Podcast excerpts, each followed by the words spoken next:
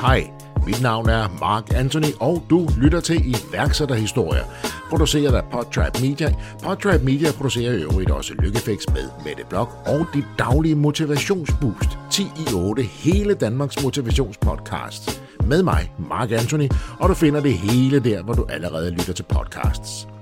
I denne episode skal du høre historien om Nissen og Co. fortalt af Emil Nissen. Nissen Co. er et bureau, der hjælper e-commerce forretninger med at skabe en profitabel forretning. Er der et ord, man skal sætte på episodens gæst, så er det, at han er en eksekvator.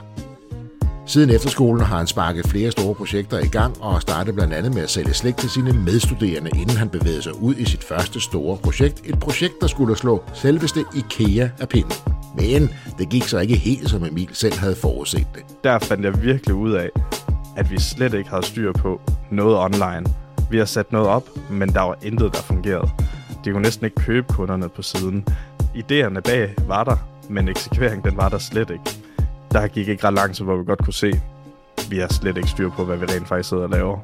Den historie samt hele rejsen frem til i dag, hvor både Emil driver Nissen og Co. et kontorfællesskab og en webshop, der sælger frø, får du serveret senere i episoden. Vi taler også om, hvad det kræver at få succes som iværksætter, og til sidst i episoden giver Emil dig sine bedste tips og tricks til at lykkes med din e-commerce forretning. Ellers har jeg ikke så meget end at sige, at danske iværksættere kan bare noget. Rigtig god fornøjelse. Emil, ordet er dit. I'm Sandra, and I'm just the professional your small business was looking for. But you didn't hire me because you didn't use LinkedIn jobs. LinkedIn has professionals you can't find anywhere else, including those who aren't actively looking for a new job but might be open to the perfect role, like me. In a given month, over 70% of LinkedIn users don't visit other leading job sites. So if you're not looking on LinkedIn, you'll miss out on great candidates like Sandra. Start hiring professionals like a professional. Post your free job on linkedin.com slash achieve today. Man kan sige, at Næsten Co. er et øh, online markedsføringsbureau, meget øh, traditionelt, som der er øh, tusindvis af andre også. Vi har valgt at specialisere os inden for, for e-commerce, øh, så webshops, øh, både B2B og B2C, hvor vi egentlig hjælper dem full service, og vi hjælper dem med alt deres øh, Facebook, Google, e-mail marketing, og endda også øh, udvikling af, af webshops. Så vi er egentlig, hvad kan man sige, den her forlængede marketingarm, øh, hvor vi hjælper forretningerne med at tjene flere penge i sidste ende. Det er jo det, som de hører os ind til. Øh, vi, vi holder til her i, i, i Aalborg øh, et lille team af, af fire personer, så vi er et lille øh, intimt marketingbureau, øh, hvor vi elsker at, at nørde. Det er det, vi gør hver evig eneste dag. Og, og nu, kan, nu kan lytterne jo ikke se det, men, men der kom sådan et skønt smil på dit ansigt, da du sagde nørde. Og det er jo lige præcis det, man, man, man hører jo netop de her eksperter, der kan netop lige, lige præcis det her, som vi andre måske synes er besværligt, eller omstændigt, eller, eller simpelthen ganske simpelthen ikke ved nok om, ikke sandt? Jo, lige præcis. Lige præcis. Og jeg tror også for, for mit vedkommende, så er der, man kan sige, det, det der driver mig rigtig meget sådan generelt i, i mit liv, det er at skabe og bygge noget. Så man kan sige, det her med at sidde helt nede i de mest nørdede ting, synes jeg ikke er det mest spændende. Det har jeg nogle kolleger, som er markant bedre til. Men jeg synes, processen her med at, at tage en forretning fra, fra et sted op på et helt andet niveau, hvor de tjener flere penge, kvæg de tjener flere penge, jamen, så tjener vi også penge. Og, og så er det egentlig win-win hele vejen rundt. Øhm, og så også have nogle fede samarbejdspartnere at arbejde sammen med, fordi de kunder, vi sidder med, vi ser dem egentlig ikke som kunder. Det er samarbejdspartnere. Nu har vi i morgen en, en, en samarbejdspartner, der, der kommer forbi, øh, hvor vi er sammen nogle timer, meget uformelt. Men det er egentlig også det, vi rigtig gerne vil med, med, med de kunder, som vi har inde. Vi vil gerne bygge en, en god relation, øh, så at, at vi både er der, jamen de tidspunkter, hvor det går godt, men lige så vigtigt også de tidspunkter, hvor det måske går mindre godt, som måske også er en periode, vi er inde i lige nu, med recession og alle de her forskellige ting, som, øh, som der jo sker i markedet. Ja, folk agerer i hvert fald en, en, en hel del anderledes lige nu. Det gør de, ja, øh, bestemt. Og man kan godt mærke, at der bliver presset øh, det gør presset der, ja. på, ikke? På, på, på en helt anden måde. Øh, jeg, jeg læste en artikel tidligere i dag, hvor, hvor nogen er allerede begyndt at sammenligne med, med, med finanskrisen. Ikke? Også antal ja. konkurser desværre. Vi har ikke set øh, højere øh, siden finanskrisen. I optagende stund, ikke? 230, 2200 arbejdspladser har vi mistet, ikke? I, Ja, i og sidste det eneste fuldstændig måned. vildt. Ja, og det, og, og det viser også bare det her med, at man kan sige, at, at lige nu, man kan sige, økonomien er egentlig fornuftig nok. Folk har penge, men de, de, øh, de frygter, hvad er det, der kommer til at ske. Især når vi bliver ramt på de her basale regninger her, som vi normalt ved, hvad, hvad, hvad, hvad de hedder. Øh, så vores elregning og så videre, øh, som lige pludselig er, er noget, man ikke 100% ved, jamen, hvordan ser regningen ud næste måned. Så det her med, at der er en frygt for, jamen, hvad kommer der rent faktisk til at ske, det gør folk, de bare bremser. Og I har vel også SME'er som jeres kunder, ikke? Fuldstændig. Og, og det er jo stadigvæk et segment, som er hårdt ramt ikke, på efterdønningerne her, ikke? Med A-skat og, og, og momslån og, og coronapakker og alt det her, ikke? Og igen, konkurserne, vi ser jo uh, ikke bare inflationen og, og krisen, uh, men også efterdønningerne af corona rammer igen SMV. Lige præcis, og, og, og man kan sige, at, at jeg tror også, noget, noget der også er vigtigt at sige, at vi, er, vi har også en periode nu, hvor vi er hårdt ramt, kvæg at virksomhederne generelt ude i markedet er hårdt ramt.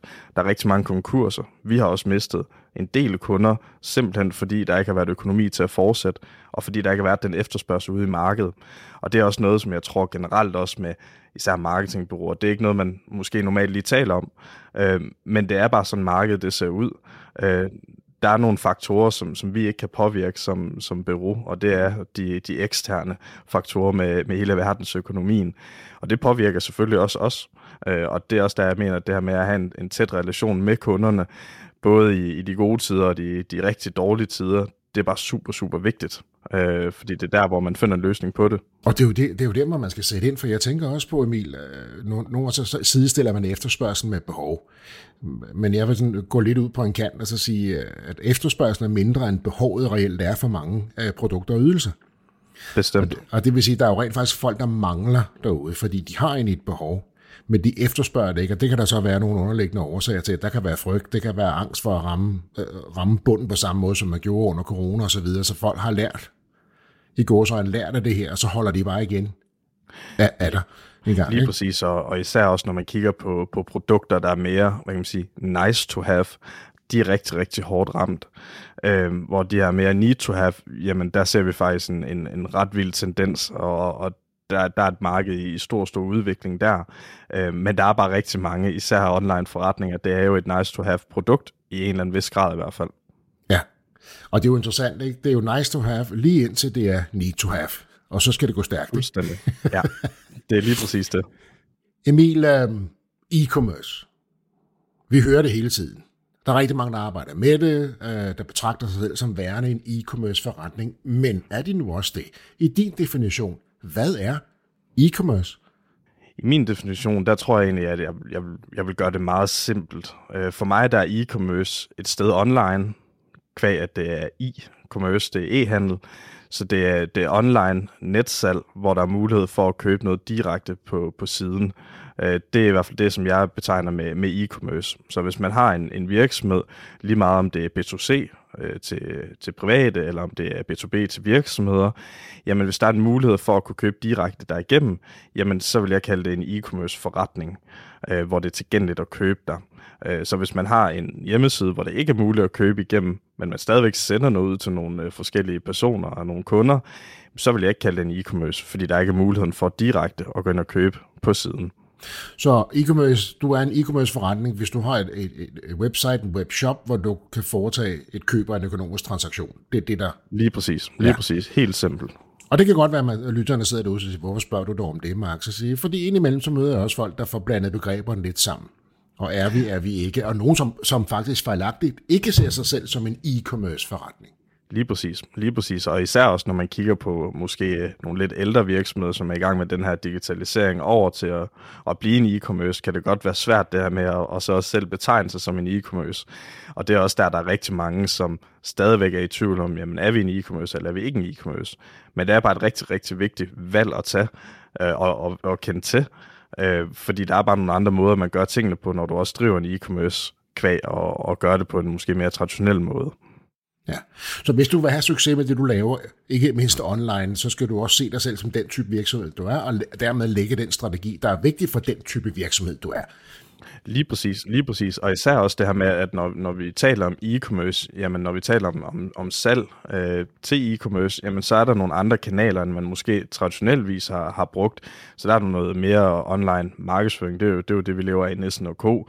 Der er nogle andre måder at komme ud til kunderne på, hvor man måske skal skifte lidt mindset fra, måske at være lidt mere det, jeg kalder sådan offline markedsføring. Det, er, og det kan være cold canvas, det kan være øh, diverse øh, fysiske aktiviteter, det kan være busreklamer, øh, alle mulige forskellige ting i lokalområdet, men hvor man, en, hvor man bare skal være bevidst om, jamen, det fungerer bare ikke til e-commerce på samme måde, som det måske gør for det mere traditionelle, som I har gjort før. Så det der med at være bevidst om, at man er en e-commerce, det er bare super vigtigt. Og derfor stiller jeg til mig at stille det her banale spørgsmål, og det synes jeg er ret interessant dialog, vi allerede har fået ud af det, ikke? fordi det handler om, hvordan du betragter dig selv i forhold til, hvordan du ønsker at styrke og, by- og bygge din forretning op. Og nu kan man sige, at vi er også lidt ramt nu her, men jeg, på et tidspunkt kunne jeg også godt tænke mig, at vi taler lidt om, fordi, øh, hvordan I har nidoblet jeres omsætning på ganske få år, for det har I jo rent faktisk. Hmm. Men inden vi kommer til den lille cliffhanger der, hvordan lige dobbler man sin omsætning på få år, så, så kunne jeg godt lige tænke mig at sige, at start, gå lidt tilbage, Emil, for der var en gang, hvor du havde en plan om at slå IKEA pinden, så at sige. Altså i IKEA simpelthen, så siger jeg, dem, dem, dem skal jeg vippe pinden. Simpelthen den, den største konkurrent, den, den gik vi øh, direkte efter. øhm, så ja, man kan sige, da, da jeg gik på, på handelsskole, det, det gjorde jeg i Varde, det oprindeligt, der, der jeg kommer fra, Varde omegn, en lille by, der hedder Oksbøl, jamen der øh, fik jeg ideen til, at jamen, kæft man, det her med at, at flytte hjemmefra, det er da godt nok besværligt. Og jeg tænker jo sådan basalt, når, når man kommer på en idé, jamen, så er det fordi, man har haft en eller anden udfordring. Så det her med at skulle i IKEA, det var der sgu ikke nogen drenge, der gad. Det er der næsten stadigvæk heller ikke. Hvor jeg tænkte, jamen, hvorfor laver vi så ikke en portal for unge, hvor de kan finde alt, hvad de skal bruge til, når de skal flytte ud. Så der var diverse køkkenpakker med alt til køkkenet, der var til stuen, der var også festpakker, indflytterfest og så videre. Men der var også en masse andre ting. Der var øh, madplaner til, til folk på SU, der var flyttehjælp, der var forsikringshjælp til, til unge på SU. Så egentlig prøve at skabe hele det her, hvad kan man sige, univers for unge, hvor de vidste, jamen nu skal jeg flytte hjemmefra, nu skal jeg ind på, det hedder MoveAway, nu skal jeg ind på MoveAway, og så skal jeg ligesom købe alt, hvad jeg har brug for. Så det var, det var sådan, hvad kan man sige, grundtankerne omkring det. Uh, og jeg tænker også, at vi kan prøve at komme ind på nogle af de andre projekter senere, fordi alle de projekter er, er baseret på en eller anden udfordring, jeg har haft. Uh, så jeg tænkte, fanden mand, det der, det, det må vi simpelthen kunne løse på en eller anden måde i hvert fald. Og, og, øh. og det er jo tit sådan, at iværksættere starter op, de mærker behovet selv, ikke? eller hører nogen tale om det, eller kan sige, hvad der var, det havde hjulpet mig, hvis. Ja. Og så nogle gange, så får de ret. Der er andre, der har det på samme måde, og andre, så, andre gange, så er der måske ikke så mange andre. Ja, men, men jeg, synes også, jeg synes også, at respekt for, at du ligesom sætter baren højt. Så siger at vi laver Move Away, og så skal vi udkonkurrere IKEA. Ja. Altså, man kan jo lige så godt, man skal lige, kan lige så godt sigte højt, ikke? Fuldstændig, fuldstændig. Og det, og det gjorde vi egentlig i alt, hvad vi, hvad vi gjorde. Jeg har det sammen med, med min partner dengang, Simon Madsen. Øhm, og, og vi satte bare meget højt. Jeg brugte jo fandme hele, hele dagen, når jeg kom hjem fra, fra skole af, til at sidde og nørde med alt muligt marketing, som jeg ikke rigtig forstod ret meget af på, på det tidspunkt øh, fik lavet en, en Shopify hjemmeside, øh, fik øh, fat i leverandører, fik taget, vi var ude ved stranden og tage produktbilleder, en masse fede learnings, øh, og så kom dagen jo også, hvor vi så lancerede, og vi tænkte, okay, men nu har vi bare det, det, det rigtige setup. Øhm, og vi var faktisk så heldige, at, øh, at vi rent faktisk var i, i TV-avisen med det. Øh, så vi var, vi var på lokal tv, TV Syd hed det. Øh, vi var også i aviser og alle mulige steder, fordi jeg havde tænkt inden, vi bliver nødt til at få lavet noget larm. Og jeg har ikke så meget styr på det online markedsføring. Så tænker jeg, jeg prøver at skulle tage fat i TV2 og, og nogle af de her lokale aviser. Øh, og så kom dagen, hvor at vi, vi så lancerede, og vi fik en ordre. og det var en af de eneste ordre, vi næsten fik igennem hele perioden, at, øh, at vi havde MoveAway. Det var heller ikke ret lang tid. Øh, så man kan sige, at der fandt jeg virkelig ud af, at vi slet ikke havde styr på noget online. Vi har sat noget op, men der var intet, der fungerede. De kunne næsten ikke købe kunderne på siden. Øh, alt det, når man kigger tilbage, jamen det var en rodebutik. Men idéerne bag var der, men eksekveringen, den var der slet ikke. Så øh, det, som vi har tænkt, det her det er det nye, der gik ikke ret langt, så hvor vi godt kunne se, vi har slet ikke styr på, hvad vi rent faktisk sidder og laver. Så øh, tager du en beslutning, du ændrer retning, og det er jo ikke det eneste projekt, vel? Men det er jo der, hvor du virkelig stifter bekendtskab med det her, altså hvor, hvor vigtigt det er at vide en masse om det. Øh, det er ja. ikke nok at have den her fede idé. Så, så hvad er det så, du kaster dig over? Jamen, man kan sige, efter, efter Murway, jamen der, øh, det var, det var, jeg tror, det var i 2G på, på, på handelsskolen, jamen der fik jeg jo så øjnene op for, for det her online markedsføring, øh, hvor jeg tænkte, jamen, det synes jeg faktisk har været meget interessant, da jeg sad og lidt ned i det, imens vi byggede Moveaway. Øhm, så jeg dykkede rigtig meget ned i både Facebook-annoncering, Google, søgemaskineoptimering, øh, bygge hjemmeside, WordPress, alle mulige forskellige ting, som jeg synes, det var sgu meget spændende. Øhm, og jeg var bare totalt, øh, det var det eneste, jeg lavede, også mens jeg var i skole. Så sad jeg og lavede alt det, i stedet for at lave alt det, man måske normalvis skulle lave. Når jeg kom hjem, så sad jeg og nørdede i det, lavede hjemmesider, øh, kodet, alle mulige forskellige ting. Så der fik jeg egentlig øjnene op for det her med, øh, med online markedsføring. Øhm, og så, da jeg var færdig med, med Varde Handelsskole, jamen så, øhm, så stod jeg egentlig der, hvor de fleste ja, men mine kammerater, de, skulle, de ville tage et sabbatår. Hvor jeg sådan lidt, jamen, det ved jeg sgu ikke, hvor, hvor, hvorfor jeg egentlig skulle gøre det. Jeg gider egentlig ikke rigtig ud at rejse. Jeg vil hellere bare give den gas med et eller andet. Men jeg er også meget bevidst om, at jeg vil også gerne give den gas med noget, som jeg synes, der var fedt, og noget, som der gav mig energi. Og det har jeg fundet ud af det her med noget online, noget enten om det var hjemmeside eller annoncering, det synes jeg var spændende. Så der tog jeg egentlig et valg om at flytte fra, øh, fra Vardag, og så flytte til Aalborg, og så starte på markedsføringsøkonom. Og da jeg så startede på markedsføringsøkonom, jamen en ting, jeg har aldrig været den der, jeg synes, at skole har været det fedeste. Jeg, jeg er meget svært ved, ved at lære omkring noget, som jeg ikke kan se, hvordan jeg skal bruge det til noget. Så der gik jeg tiden igen også med at nørde endnu mere ned i det. Så begyndte jeg at tage fat i, i nogle forskellige, øh, det er jo øh, i, i princippet kunder i en masse Facebook-grupper, hvor jeg spurgte, jamen skal jeg ikke lave jeres hjemmeside? Skal jeg ikke lave jeres øh, Facebook-annoncering osv.? Og så startede det egentlig stille og roligt op der hen, hen over de to år, hvor jeg studerede øh, på markedsføringsøkonom med at, at få de første opgaver. Øh, de fleste af dem gratis, bare fordi jeg skulle have noget erfaring. Øh, fordi jeg vidste, at på sigt, jamen erfaring, det er helt klart det, som der er noget af det vigtigste. Så, øh, så der fik jeg en masse erfaring igennem øh, markedsføringsøkonomen. Fik også et rigtig godt studiearbejde ved noget, der hedder Combine, hvor jeg lærte en masse omkring online markedsføring. Fik lov til at, at, at bruge nogle penge på det også. Øh, Ja, fordi du, du, det, det er jo det der ret spændende studiejob, hvor du egentlig hjælper en virksomhed med markedsføring i USA ikke? for en app-løsning. Altså, den, den, den, det, det er et ret spændende studiejob. Det lander du jo midt under markedsføringsøkonomiuddannelsen, ikke? som du så jo. ikke synes var så spændende. jo, lige, lige præcis, og det er helt klart også, også når jeg tænker tilbage med, med nogle af de tidligere projekter før Moorway. Uh, man kan sige, før Mue, øh, der arbejdede jeg også i Superbrosen, øh, og de fleste øh, af mine kammerater, der også arbejdede i Superbrosen, de, de synes sgu ikke, det var det fedeste. Jeg synes heller ikke, det var det, var det allerfedeste.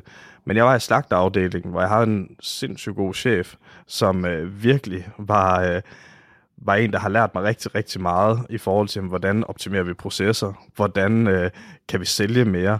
Øh, en, som der, der har været rigtig, rigtig god for mig, og, og det har både gået igen da jeg arbejdede i Superbrusen, men også igen, da jeg arbejdede ved, ved Combine, hvor jeg ligesom fik frie tøjler til at, at prøve nogle forskellige ting med at sælge en app i, i udlandet, både øh, online markedsføring, jeg har endda også sådan og, og ringet Cold Canvas til en masse øh, virksomheder i USA, og en masse fed learning, som, øh, som der virkelig har gjort det også for mig, at jeg har haft muligheden for at også være nogle steder, være nogle rammer, som har gjort, at jeg har mulighed for at, at prøve at teste alle, alle mulige forskellige ting af, uden jeg selv skulle ud og bruge mine egne penge på det.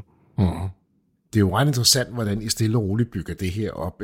Du, du får det lidt til at lyde, som om det næsten var tilfældighed, men, men den røde tråd tegner sig jo vel egentlig ret tidligt for dig. Du, du laver nogle ting, du prøver at gøre det i går så de rigtige ting, men du, du bliver mere og mere grebet af det her, bliver mere og mere suget ind i det, og man kan også høre, hvordan du dygtiggør dig. Altså, du er autodidakt på en lang række områder jo, ikke? Jo. Især det, du laver i dag. Og øh, du får så lavet en masse hjemme, så du hjælper en masse kunder, og så til sidst, så tænker du, så, så, så, så laver jeg min egen virksomhed. Og det gør du så også. Man kan sige, at øh, det gjorde jeg ikke i første omgang. I første omgang, der stod jeg mellem den her skillevej med, at jeg var færdig med, med min markedsføringsøkonom uddannelse, øh, og var egentlig kommet ind på, på den her top-up uddannelse inden for noget international handel og markedsføring. Hvor at øh, i sommerferien, der, det eneste jeg tænkte på, jamen, det var, hvad er det rent faktisk, jeg skal lave? Skal jeg studere videre? Det var sådan den her, den sikre, den synlige vej, som jeg plejer at sige. Skal jeg tage den vej, eller skal jeg tage den mere usynlige vej, hvor jeg ikke aner, hvad der kommer til at ske? Men jeg ved, at det er det, som jeg synes, der er fedt. Og måske øh, dit motto, altså, vil jeg kalde det, ja. at begynder ligesom at krystallisere sig lidt der, ikke? fordi du er jo kendt for at sige, viden er sølv, eksekvering er guld. Og nu står du der og siger, skal jeg have endnu mere viden? eller skal jeg begynde at handle på det, jeg har, og det, jeg vil? Lige præcis. Og det var faktisk helt op til faktisk den dagen, hvor jeg startede på studiet, hvor egentlig jeg taget en beslutning om dagen før, jeg starter sgu på studiet. Så vågnede jeg op dagen, dagen efter, så skrev jeg en mail med, at jeg dropper ud. Jeg kommer ikke. Så på første dag? ja, på første dag. ja. Og så, øhm, ja. så startede jeg så virksomheden. Og netop det, som du også siger, det her med, at jeg har et motto med, med viden af, viden af sølv, eksekvering af guld. Fordi jeg ser også bare rigtig mange iværksættere, som er bange for de her ting. Viden, det er, det, det er dejligt at, at, at konsumere hele tiden og få en masse ny viden. Det er komfortabelt. Man er inde i sin, sin comfort zone.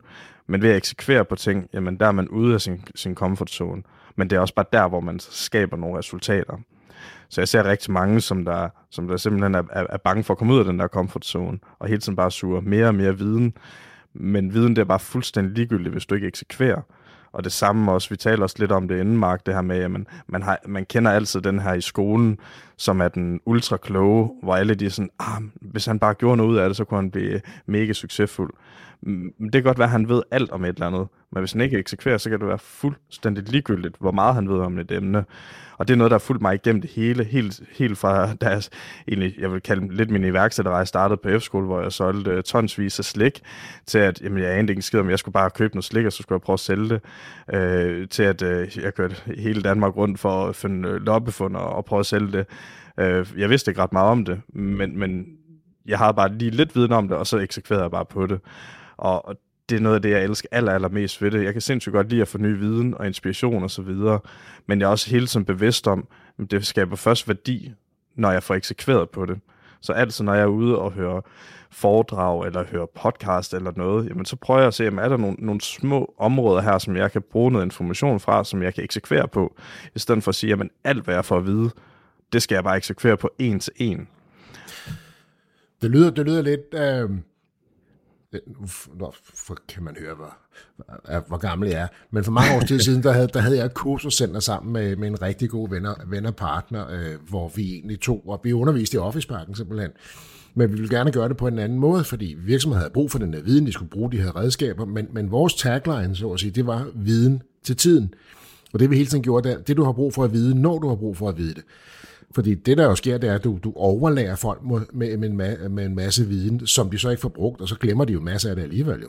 Indtil de lige pludselig skal bruge det. Så, så det, var, det, var, det var en af de måder, vi solgte os ind på, til at sige, at vi finder ud af, hvad der er, jeg har brug for at vide, og så lærer vi jer lige præcis det. Og når ja. I er så klar til at vide noget mere, fordi I har brug for det, så sørger vi for at, at undervise jer i det også. Jeg er fuldstændig enig, fordi det er der, det, det går galt for rigtig mange. Også når, når jeg taler med andre, hvor de spørger, hvordan kunne du omsætte for 100.000 inden for de første tre måneder i måneden, hvor sådan, det var sgu bare, fordi jeg eksekverede. Det er ikke, fordi jeg har sad og læst 200 bøger, inden jeg har gjort det. Jeg har sgu bare gjort noget. Og, og hele, når man kigger på sådan en iværksætterrejse, du kan, ikke, du kan ikke forudsige, hvordan det kommer til at se ud. Det skal man være meget bevidst om. Det er en usynlig rejse, man kommer ud på. Men de ting, der kommer løbende, det er ligesom det, der danner rejsen. Øh, og der behøver man ikke at vide det hele, og man kan ikke vide det hele. Så hellere bare vide lidt om noget, og så prøve at eksekvere på det. Og det er fuldstændig det samme også, når man altså, tager kørekort eller andre ting. Men du lærer en masse, men du lærer, du lærer sgu først at køre bil, når du sætter ud i bil, når du har fået kortet. Men Emil, vi får jo hele tiden to ørerne fulde, og Danmark er et videnssamfund, og vi skal være et videnssamfund. Vi, vi skal kunne leve vores viden, ikke? Altså, det er vores fremtid, og det, det lyder også flot. Men, men er vi nogle gange for fokuseret på at være et videnssamfund, altså så, i så høj grad, at vi netop ikke får handlet på, altså omsat den viden til resultater? Det, det vil jeg helt klart mene, og jeg tror også, der er nogle andre aspekter i det. Jeg tror helt klart det her med, at, at den kultur, der er især inden for hvad kan man sige, iværksætteri, jamen der er jo rigtig mange, vi har også online kurser, der er rigtig mange forløb og så videre, øhm, men generelt der er der også rigtig mange, som, som bliver lært op i, at man, man skal bare tage tingene en til en, fordi så skal man nok blive ligesom en eller anden, man ser op til. Og det er også der, når der er nogen, der spørger mig, hvem er dit idol? Jeg har ikke, jo, jeg, selvfølgelig har jeg nogen, jeg synes, der er fede, men, men det er ligesom meget mig selv, og, og, og de, de ting, som jeg har gang i. Og der er bare det her med, jamen, værdi, det, det, det er typisk to ting, i hvert fald, man kan måle på. Det er, det er penge, økonomi, og det er, det er tid. Og når der er nogen, der spørger mig, jamen Emil, den der fede skabelon, der er i bruger til det her, jamen kan jeg ikke, kan jeg ikke få den? Og jeg siger, nej, det kan jeg ikke, fordi du får den ikke brugt. Og ved du hvorfor? Hvor vedkommende siger, nej, det, det ved jeg egentlig ikke. Det, det er da bare det nemmeste. og hvor jeg siger, jamen, hvis du bruger rigtig mange penge på noget, hvis du køber, køber en dyr computer, passer du så på den? Ja, det gør du. Så der, har du, der er du ligesom committed til det. Det samme, hvis du bruger sindssygt lang tid på noget. Lad os sige, du har jagtet en eller anden øh, pige i rigtig lang tid, og du så vinder hende. Jamen, så værner du virkelig også om det. Og det samme, jamen, det her med, når, når man ser en masse information, får en masse information, jamen, det her med at bare tage det en til en, det kommer ikke til at fungere, fordi du er ikke committed nok til det. Du får det ikke ind under huden. Og det synes jeg er et kæmpe, kæmpe problem, at folk ikke forstår det her med, at, at man kan ikke bare tage tingene en til en. Man kan tage nogle snærter af noget, og så kan mm. man bygge sit eget. Det er tror du nogle gange, ja, tror du nogle gange, det kan være et sovebud for nogen? Altså hvis man ikke er økonomisk øh, afhængig eller presset, så kan det være en sovepude, det der siger, at vi må lige have noget mere viden. Hvis du har en, en velsmurt organisation, og vi skal også i gang med det, vi er lige nødt til at få noget mere viden, lad os lige undersøge noget mere.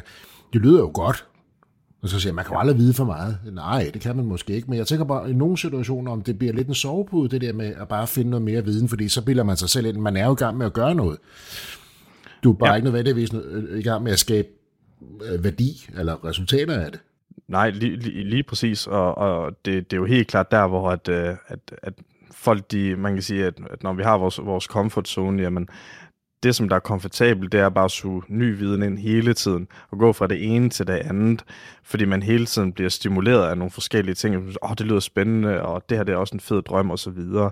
Men igen, så ender man bare med at leve på andres præmisser, i stedet for at bare sammenligne sig med sig selv, i stedet for at sammenligne med alle mulige andre. Og ikke fordi jeg, jeg er også totalt fortæller for at få en masse viden, men igen også, som du er lidt inde på, Mark, det her med, det, det skal også være viden, der passer til der, hvor man er, og der, hvor man rent faktisk også kan bruge det og eksekvere på det. For det er bare først, når vi får eksekveret, at det skaber værdi. Er det, er, det, er det en af årsagerne til, at I har nidoblet jeres omsætning på ganske få år? Netop det her med at flytte folk til at sige, at vi skal nok sørge for viden, vi skal nok hjælpe med at få viden, vi skal også træne at I har også online forløb, som du siger. Men det vi især gør, det er, at vi bruger vores ekspertise på at hjælpe jer med at handle, altså eksekvere på den viden. Er, er, er, det, er, det, er det hemmeligheden, så at sige? bag jeres det, det er det, altså man kan sige, når, når folk spørger mig, jamen hvad, hvad er det, der har, der har gjort det, så har jeg sagt, jamen det har været hårdt arbejde, og jeg har turt at eksekvere på tingene.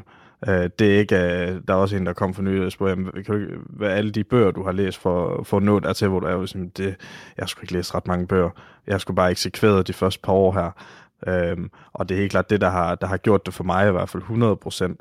Fordi det, det, som folk også misforstår med, det er, at, at en ting der er, at jeg tror, man skal, man skal vide alt, inden man, man går i gang.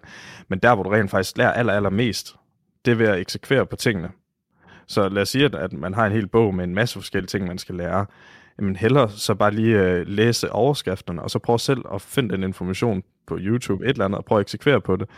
Så kan du 10 gange hurtigere komme igennem det og få mere viden, end du ville have fået ved at bruge 10 gange så lang tid på at læse en bog. Så det er også der, man skal huske på, jamen viden, hvordan får jeg indarbejdet viden? Er det i form af at læse? Det kan det være i nogle tilfælde, eller er det ved at eksekvere, eller er det en kombination? Så for mit vedkommende er det helt klart været det her med, at, at jeg turde at eksekvere. Jeg turde at komme ud af min, min comfort zone.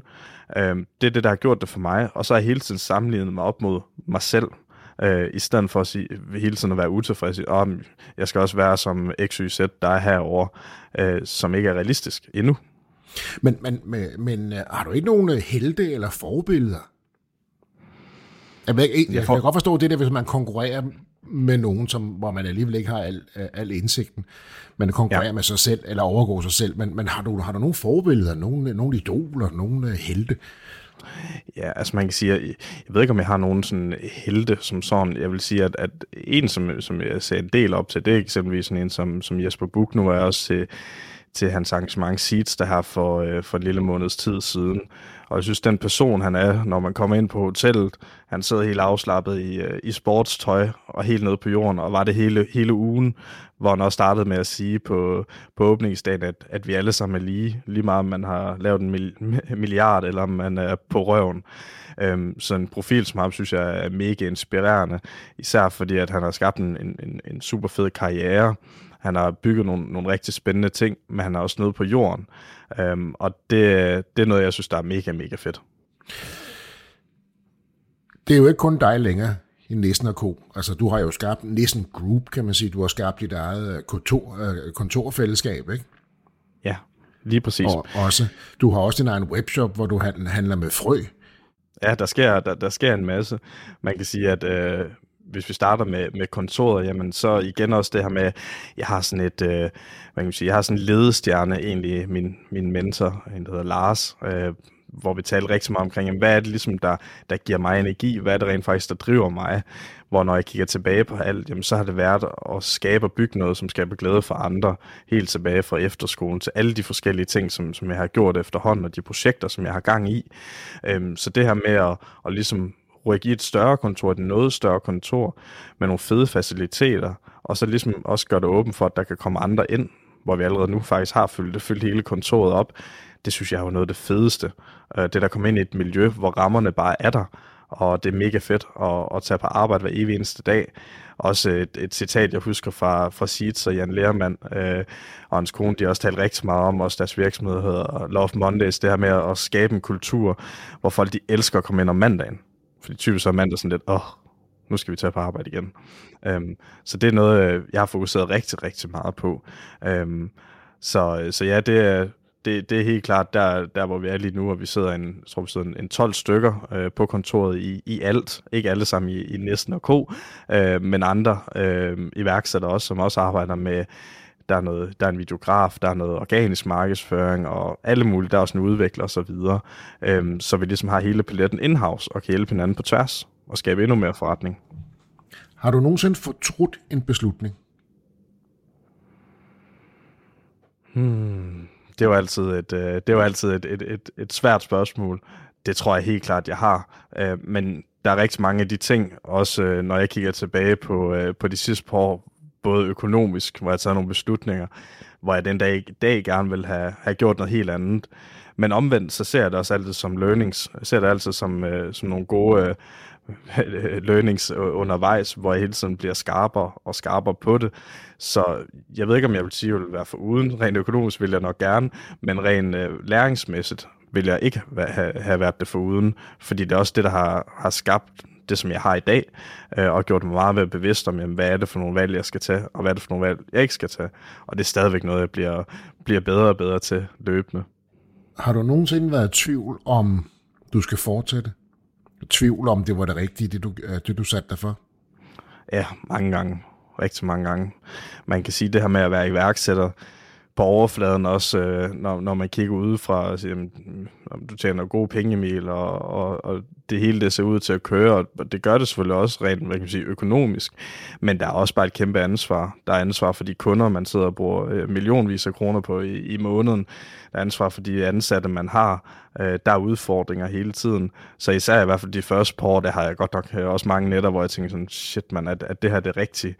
Øh, men hvor jeg hele tiden gravede tilbage og kiggede ind, jamen, hvad er det rent faktisk, der skaber værdi, og hvad er det for en rejse, jeg, jeg er på vej hen imod, og hvad er det rent faktisk, jeg gerne vil med det uden at sætte nogle helt forkromede målsætninger, så har jeg altid været meget bevidst om, hvad er det rent faktisk, jeg gerne vil med det. Jeg vil gerne skabe et, et lille fedt team med nogle super fede kunder. Det har altid stået meget klart for mig, og det er der, hvor vi er i dag.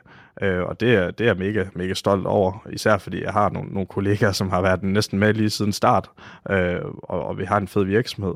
Men jo, der har været rigtig mange gange, hvor jeg har tænkt, at, at, at, at det her rent faktisk det, det er rigtigt, især når man kommer så meget ud af sin comfort zone, og har måske har været ude af sin comfort zone i rigtig, rigtig lang tid, hvor det, der, der, der føles, man kan sige, naturligt også for hjernen, er, er, som er dejligt, det er jo at komme tilbage i, i sin comfort zone, og det vil måske være at lave noget andet. Så den i hvert fald de første par år, den har jeg haft rigtig tit. Øh, det sidste års tid, halvanden års tid, der, der er slet ikke haft det. Der synes jeg bare, at det er mega fedt. Så, så det lyder lidt som om, at din go-to der, det var, når du mærker den her tvivl komme, og det kan være, fordi man var økonomisk øh, måske lidt presset, eller det er svært at få kunder, eller så kan man komme til at tvivle på sit eget produkt. Det var du ligesom to skridt tilbage, så siger, hvorfor var det egentlig, jeg gjorde det her? Hvad er det, jeg ønsker at opnå med det her?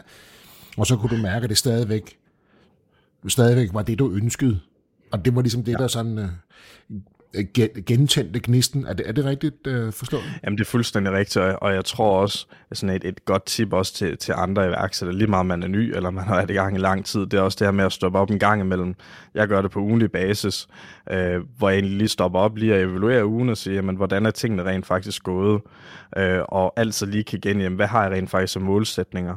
Fordi der er også bare tit, der kan man hurtigt løbe ind i et hamsterhjul, især når man er iværksætter, fordi der sker så mange ting, og man bare bliver ved og ved og ved og ved, men man får ikke lige stoppet op og, og lige spurgt sig selv, om er jeg på rette vej. Og det skal ikke være et eller andet fokrom, når man bruger flere timer på. Det kan være et kvarter, det kan være 10 minutter, det kan være, hvor man lige går en lille tur, men bare lige prøve at reflektere lidt over, jamen, hvordan går det rent faktisk? Er der nogle ting, der ikke går så godt? Jamen, er det noget, vi kan arbejde videre på? Er der noget, der går godt? Kan vi gøre mere af det? Og især også det her med, jamen, er der noget, der går godt? Kan vi gøre mere af det? Fordi typisk så, så er kulturen bare, jamen, vi skal hele tiden kigge på udfordringer. Øh, det har vi lært lige siden vi, vi gik i skole, altid udfordring, løse udfordringer osv. Men, men hvorfor ikke også fokusere lige så meget på, jamen, hvad det, der går godt? Hvad er det, vi, vi er skide gode til lige nu? Og hvordan gør vi endnu mere af det? Så det er noget, jeg også prøver at prædike rigtig meget på, også til, til mine kollegaer, det her med, at fint nok, vi taler om udfordringer og så videre, men lad os lige, også lige prøve at hæfte os ved nogle af de ting, som rent faktisk går rigtig godt lige nu, øh, som vi kan, vi kan gøre endnu bedre. Øhm, og det lyder så simpelt, når du siger det. Men, men alligevel så oplever jeg jo også selv, at, at, at, at rigtig mange mennesker falder i den alligevel. De fokuserer på det, der ikke virker, og jeg synes, det virker ikke, og det er også fordi, altså, men, men det er sådan, okay, der er en grund til, at det ikke virker, men så er der til gengæld også en masse ting, der virker. Hvad er det, der gør, at det ene virker frem for, at det andet ikke virker? Og så hente noget energi der. Fordi vi glemmer jo netop lige præcis, øh, de her små, øh, små sejre, de her små succeser, som vi allerede har. Ikke? Og det, øh, nu har vi jo her Spot Trap en anden, en anden podcast, som, som hedder 10 i 8, som handler om, om at skabe motivation. Og det er også en af de ting, jeg tit kommer ind på, netop det der, husk de der små wins. Jeg opfordrer lige frem folk til at lave en winbook. En gang, altså sidder en gang om dagen, så siger jeg, hvilke sejre har jeg haft i dag? Ja, lige præcis, og jeg er helt enig. Det er også noget, jeg, jeg taler rigtig meget med, med min kompagnon i, i det andet selskab, Jakob omkring det her med, at, at vi har webshoppen blandt selvfrys eller økologiske frø, hvor vi har ekstremt travlt lige nu. Meget mere, end vi har, vi har regnet med, men hvor vi stadigvæk husker hinanden på, vi skal lige stoppe op en, en gang imellem lige og fejre, at det, det er faktisk gået virkelig, virkelig godt. Uh, vi skal lige have en brunch, eller vi skal lige gøre et eller andet. Ja. Igen også, man får lige sat sig ned, lige reflekteret lidt over det. Uh, det, det tror jeg er noget af det aller, aller vigtigste, også når man har en hektisk hverdag, at man rent faktisk også lige tager de der uh, små øjeblikke der, hvor man egentlig bare lige siger, det, det er sgu også ret godt det her. Uh, vi, vi, og, og fejre nogle af de her succeser her. Fordi det, det er noget, man, tror jeg i hvert fald, man vil kigge tilbage på og æve over, hvis man ikke har gjort det i hvert fald øh, synes jeg er værdifuldt input her. Så det går godt for, for det, der engang hed emilnissen.dk, som nu er blevet til Nissen Group, som, som nu har Nissen og, og Go og blandt selvfrø, og det er jo helt vildt. Uh, du er sådan en ung mand, der har skabt den her succes, men hele tiden også har bevaret de her berømte ben uh, på jorden. Igen, viden og sølv, eksekvering af guld. Uh, jeg, jeg kunne forestille mig en gang men så kunne du godt lige sådan krasse lidt i en overflade, når du siger det der. Ikke? Øh, er, der, er der nogensinde nogen, der tænker, ah nej, altså, hvorfor er viden mindre vigtig end en eksekvering? Øh. Og det er der rigt, altså det, det er der rigtig, rigtig tit også. Jeg taler med en del om det nu, øh, nu og som vi talte om lige inden også. Nu har jeg også nogle mentorforløb i gang, ikke, ikke noget, man kan sige, der er, sådan, er, er offentligt, øh, men har et, et, et, et par stykker nye iværksættere, hvor at, øh, jeg er deres mentor på siden, så har vi nogle sessioner, hvor vi gennemgår nogle forskellige ting. Og der, der starter vi nemlig, og øh, netop ved at, hvor jeg talte rigtig meget ind i det her med viden af, af sølv og eksekvering af guld, men det er lige så meget også der med at være bevidst omkring, jamen, hvad er viden, og hvordan får vi viden? Der er forskellige måder at få viden på, og, og det er også det, jeg mener, det her med, jamen, du behøver ikke læse 10 bøger, det kan du sagtens, det er også en måde at for viden på, men, men der, hvor det skal have værdi, det er først, når vi eksekverer, så heller måske bare lige vide lidt om det, og så få eksekveret på det. Så noget af det, som, som jeg taler med dem rigtig meget omkring, det der med, at vi skal have sat nogle rammer, sat nogle fede rammer, hvor der er nogle action steps indenfor, hvor vi får eksekveret på noget, fordi det er der, hvor jeg også kan sikre, at de også får værdi ud af det. Og så generelt også sådan en anden ordsprog, jeg har, det er det her med at skabe nogle rammer, der tvinger dig til at gøre nogle ting. Og det er rent faktisk noget, jeg bruger i, i hele mit liv. Det er både på den private front, hvor jeg ved, jamen, jeg får, jeg får, sgu ikke, øh, jeg får sgu ikke lavet mad, når jeg kommer hjem sent, for det har jeg ikke overskud til. Jeg sætter mere pris på så at være sammen med min kæreste, så får jeg leveret mad i stedet for. Så der har jeg skabt nogle rammer omkring det. Det er det samme ude på, øh, på kontoret til middag, jamen normalt så får jeg sgu ikke mad, fordi det, jeg, jeg er for dårlig til at, skulle, til at gå ned i, i, i kvikle eller noget, fordi jeg hellere bare vil sidde og nørde i computeren. Jamen så har vi frokostordning, så er der skabt nogle rammer omkring det. Så det her med hele tiden at, at skabe nogle rammer, der tvinger til at, til at gøre nogle ting, det, det synes jeg er mega, mega fedt, og det kan man indarbejde i alt. Øhm, eksempelvis også om morgenen, jamen der har jeg også en, en, en checklist med, med ting, jeg gør fast hver evig eneste morgen, fordi så sikrer jeg for en god start på dagen. Og det er igen også nogle rammer, som tvinger til, det tvinger mig til at få en god start på dagen. Det Men, hvad, hvad, hvad gør ja. du så? Hvad er det nysgerrige? Hvad, hvad, hvad gør du så? Hvad er det din morgenrutine? Er det en, du, du kan dele? Det kan jeg sagtens. Så man kan sige, det, det allerførste, jeg gør om, om morgenen, nu har jeg en kollega, Tejs, som er total uh, sheets-nørd, så, så vi kører rigtig mange ting, beregninger i sheets. Um, så der har jeg egentlig et sheet, som, uh, som jeg går ind og, og udfylder. Så der går jeg ind og noterer ind, om uh, jeg har været nede at træne. Jeg har sådan et mål med at træne uh, tre gange om ugen, og så spille paddle en gang om ugen. Um, så der går jeg ind og noterer ind, jamen har jeg været nede at træne? Uh, har det været paddle? Har det været en gåtur? Har jeg fået lavet min, min morgenshake? Har fået taget vitaminer, øhm, og så øh, noterer jeg egentlig også min tal ind fra, har sådan en lille ring, der, der tracker søvn og så videre. Så det er egentlig det er den første ting, jeg gør hver evig eneste morgen. Lige at få udfyldt de her forskellige ting her, øhm, og det er igen bare sådan en total øh, simpel øh, habit tracker, øh, hvor jeg kan følge øh, de forskellige ting, som, som jeg vil gerne vil gøre til en vane. Øhm, så laver jeg en, en, en shake sammen med min kollega. Nu, nu læser jeg bare fuldstændig op, hvad der står her. Jeg laver en kop kaffe. Jeg gennemgår vores, vores øh, CRM, jeg gennemgår de, øh, de tilbud, vi har ude. Øhm, så gennemlæser jeg min, øh, kalender, så jeg er godt forberedt til de ting, som jeg skal, jeg skal i gang med. Øhm, så læser jeg mine 2023 mål igennem. Der har jeg nogle mål, og jeg har også nogle forskellige citater, jeg lige øh, hurtigt løber igennem. Så gennemgår jeg min bankkonto, svarer e-mails og Slack, og så det sidste, jeg skrev, det er, at jeg er positiv og har god energi. Øhm, så det er fuldstændig det, som der er på min, øh, min morgenrutine. Sådan. Og så kan man folk sige, hold det op, skulle han ikke bare, nu sidder han og snakker om at eksekvere, skulle han ikke bare til at eksekvere, men det er jo lige præcis det, der giver dig udgangspunktet, fundamentet, styrken til så at gå ud og, og eksekvere, ikke? Du kommer godt fra start. Ja, lige præcis. Også det her med at ligesom lige få, få, få planlagt dagen. Jeg er også meget inden for det her med at plan tomorrow today. Altså vi planlægger i morgen i dag, og så følger vi lige hurtigt op om morgenen på, jamen, hvad er det for nogle ting, vi skal, vi skal igennem. Øhm, og det var super, super vigtigt, fordi det her med, hvis du ikke har planlagt tingene, så sidder du og laver det her pseudo-arbejde, hvor du sidder, Nå, nu skal jeg til at opfinde, hvad jeg skal lave. Og det er en af de værste situationer at være i, og det er noget af det sværeste at komme udenom. Men det der virkelig at få planlagt, sat nogle tidsblokke ind, det har i hvert fald gjort øh, gjort det for mig. Og det her med at, at bruge et minut på at planlægge, det skaber 8 minutters eksekvering, tror jeg, man sådan gennemsnitligt siger. Så hvis man begynder at omregne det om, jamen, så kan det sgu godt betale sig at bruge en halv time om morgenen, lige være sikker på, at dagen den spiller med de ting, man skal. Fordi så er du bare langt mere effektiv. Sådan, Emil. Hør nu her. Det, det er super spændende her, og tiden den fløjter afsted. Men uh, nogle, nogle næsten og ko e-commerce uh, golden nuggets her. Har du lige nogle, nogle guldkorn til os her på falderæbet? Tænker du specifikt inden for e-commerce? Ja, inden for e-commerce. Det er jo, det er jo et af jeres, ja. det er jeres kernekompetence, det er det, I især lever af, kan man sige. Øhm, så jeg Bestemt. tænker, jeg vil lige pick your brain en lille smule her. Undskyld ja. alt det engelske her. Øhm, Jamen det, det, det, det, det er kanon, og jeg tror faktisk, at de råd, jeg vil komme med, det er ikke decideret inden for online marketing, øh, på trods af, at det er egentlig det, som, øh, som vi hjælper kunderne med, men vi hjælper også kunderne sådan generelt med at drive deres forretning. Og nogle af de vigtigste ting, når man har en e-commerce, noget af det vigtigste, jeg synes først og fremmest, jamen, det er, at man har et produkt, hvor der er noget product market fit. Der skal være en naturlig efterspørgsel efter produktet, og noget af det, som jeg ser, der fungerer rigtig, rigtig godt, både med min egen webshop og også med kunders, jamen, det er at have sit eget produkt, sit eget brand, og man ikke bare sælger andres brands. Fordi en kæmpe udfordring, det er, at der er rigtig mange, der brander andres brands, og den eneste fordel, det har, jamen det er for det andet brand, og folk glemmer ens eget brand. Så det er den ene del.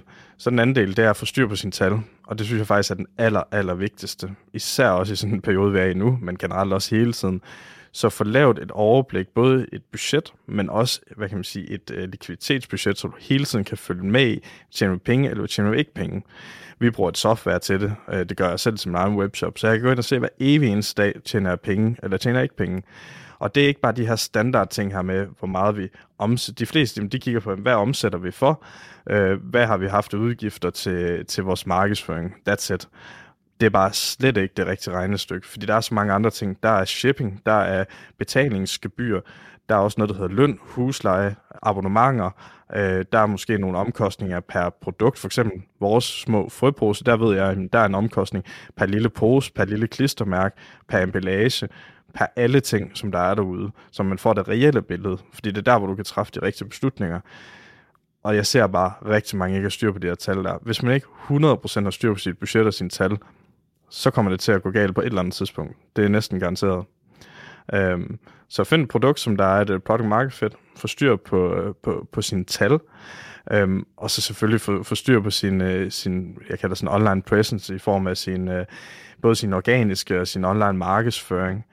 Og så vil jeg sige, som nummer fire nok det sidste, fokusere på det, vi kalder sådan owned media, altså ting, man egentlig sådan selv ejer. Så kan man så diskutere, hvem ejer det rent faktisk. Men for eksempel sin e-mail-liste, sit søgemaskineoptimering osv.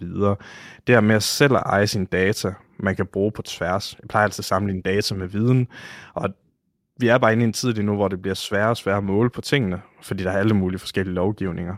Så det her med at selv at samle sin egen data i form af e-mailadresser, det gør bare, at du har en, en liste med data, med viden, som du kan smide ud i Facebook og Google, og du kan sende nyhedsbrev og alle de her øh, smarte ting. Øhm, så det er nok, det er sådan nok de, de fire råd, som jeg i hvert fald synes, der er, der er de vigtigste. Det er Helt klart de to første.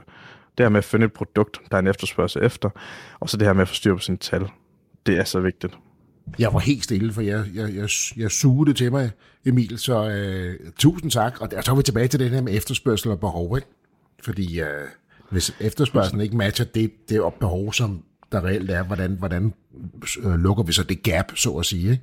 Ja, lige præcis, og, og helt klart, og der vil jeg gerne lige kom, øh, kommentere lidt på det, også det her med, at, at vi har også nogen, som der kommer og siger, jamen, vi har, det, vi har, vi har det, det bedste produkt, men hvor der ikke er en efterspørgsel efter det, og det er bare umuligt at sælge. Så det her med, at, at rigtig god markedsføring, det, det, altså det, det, kan bare ikke, det kan ikke sælge et dårligt produkt. Middelmådig markedsføring, det kan godt sælge et godt produkt, sagtens. Og et godt produkt og god markedsføring, jamen så begynder det lige pludselig at være interessant. Og det er jo det, der er interessant, for, fordi lige præcis det nogle gange, så, så ser man øh, fremragende markedsføring, og det, det virker kun, kun og, og på den korte bane, indtil folk finder ud af, at det var egentlig kampagnen, man købte mere, mere end produktet, ikke? Jo, lige præcis. Ja, og så kan man stå med verdens bedste produkt, men man har ikke ressourcer, økonomi eller viden, om du vil, øh, øh, til, til at eksekvere på det. Så står man jo der og bliver frustreret over egentlig at have noget, som egentlig synes er godt. Man kan kigge på andre derude, så flytter deres produkt og siger, hvorfor flytter jeg ikke mit? Mm.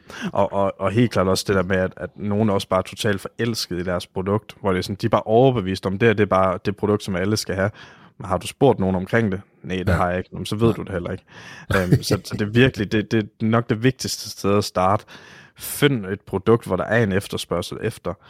Gerne gør det inde på, på sit eget brand. Det gør bare, at du brander dig selv, og du ikke brander andre. Jeg synes noget af det værste, når man ser nogen køre nogle kampagner, hvor de siger, at man, øh, her har jeg det her produkt her fra det her brand af. Hvor sådan, det er en helt forkerte måde, synes jeg i hvert fald at gribe det an på. Heller forklare lidt omkring produkter, funktioner og så videre, og sige, at det har I hos jeres virksomhedsnavn. Fordi så begynder du at brand ja, i stedet for at brand konkurrenten, øh, som i princippet er en konkurrent, for det kan godt være, at det er brands, man sælger, men det kan sagtens blive en konkurrent på sigt. Det ser vi typisk rigtig meget lige nu, at, at store, store brands, som har rigtig mange forhandlere på, de starter op selv med at have en e-commerce fordi de er hårdt ramt, og det er det nemmeste sted for dem at, tjene en masse penge, fordi de har et sindssygt godt brand, fordi de har haft 200 andre til at brande dem. Og ellers, så må man have fat i dig. Så må man uh, skrive til mig på, på LinkedIn eller på mail, så, så, skal jeg nok, uh, så skal jeg nok hjælpe. Det lyder bare godt. Hør nu, Emil, det, er, det har været en forrygende time sammen med dig. Tak, fordi at du, Selv tak. du deler så ærligt og åbent og generøst ud af, af at uh, det er en tips, en lille historie og, og, og, og rigtig gode uh, guldkort, synes jeg, uh, her. Nogle uh, ord her på falderæbet til, til, til alle vores lyttere? Nej, jeg tror, det her med at fokusere på at få eksekveret på tingene, det, det er der, hvor værdien den er. Igen, så lad os slutte af med, med dine efterhånden så berømte ord. Viden er sølv, eksekvering er guld. Den, er, den har jeg også taget til mig. Uh, Emil Nissen fra Nissen Co. Uh, med, med flere. Mange selskaber. Tusind tak, fordi uh, du var med i iværksætterhistorie. Det var så let. Selv tak. Det var historien om Nissen og God fortalt af Emil Nissen. Hvis du også har en iværksætterhistorie, som du brænder for at fortælle, så hop ind på vores hjemmeside og send os en mail, hvor du kort beskriver din virksomhed, og så er det måske dig, vi tager fat i. Ellers har jeg ikke så meget at sige end, danske iværksættere kan bare noget. Tusind tak, fordi du lyttede med. Kan du have en rigtig god dag, til vi lyttes ved igen. Hej.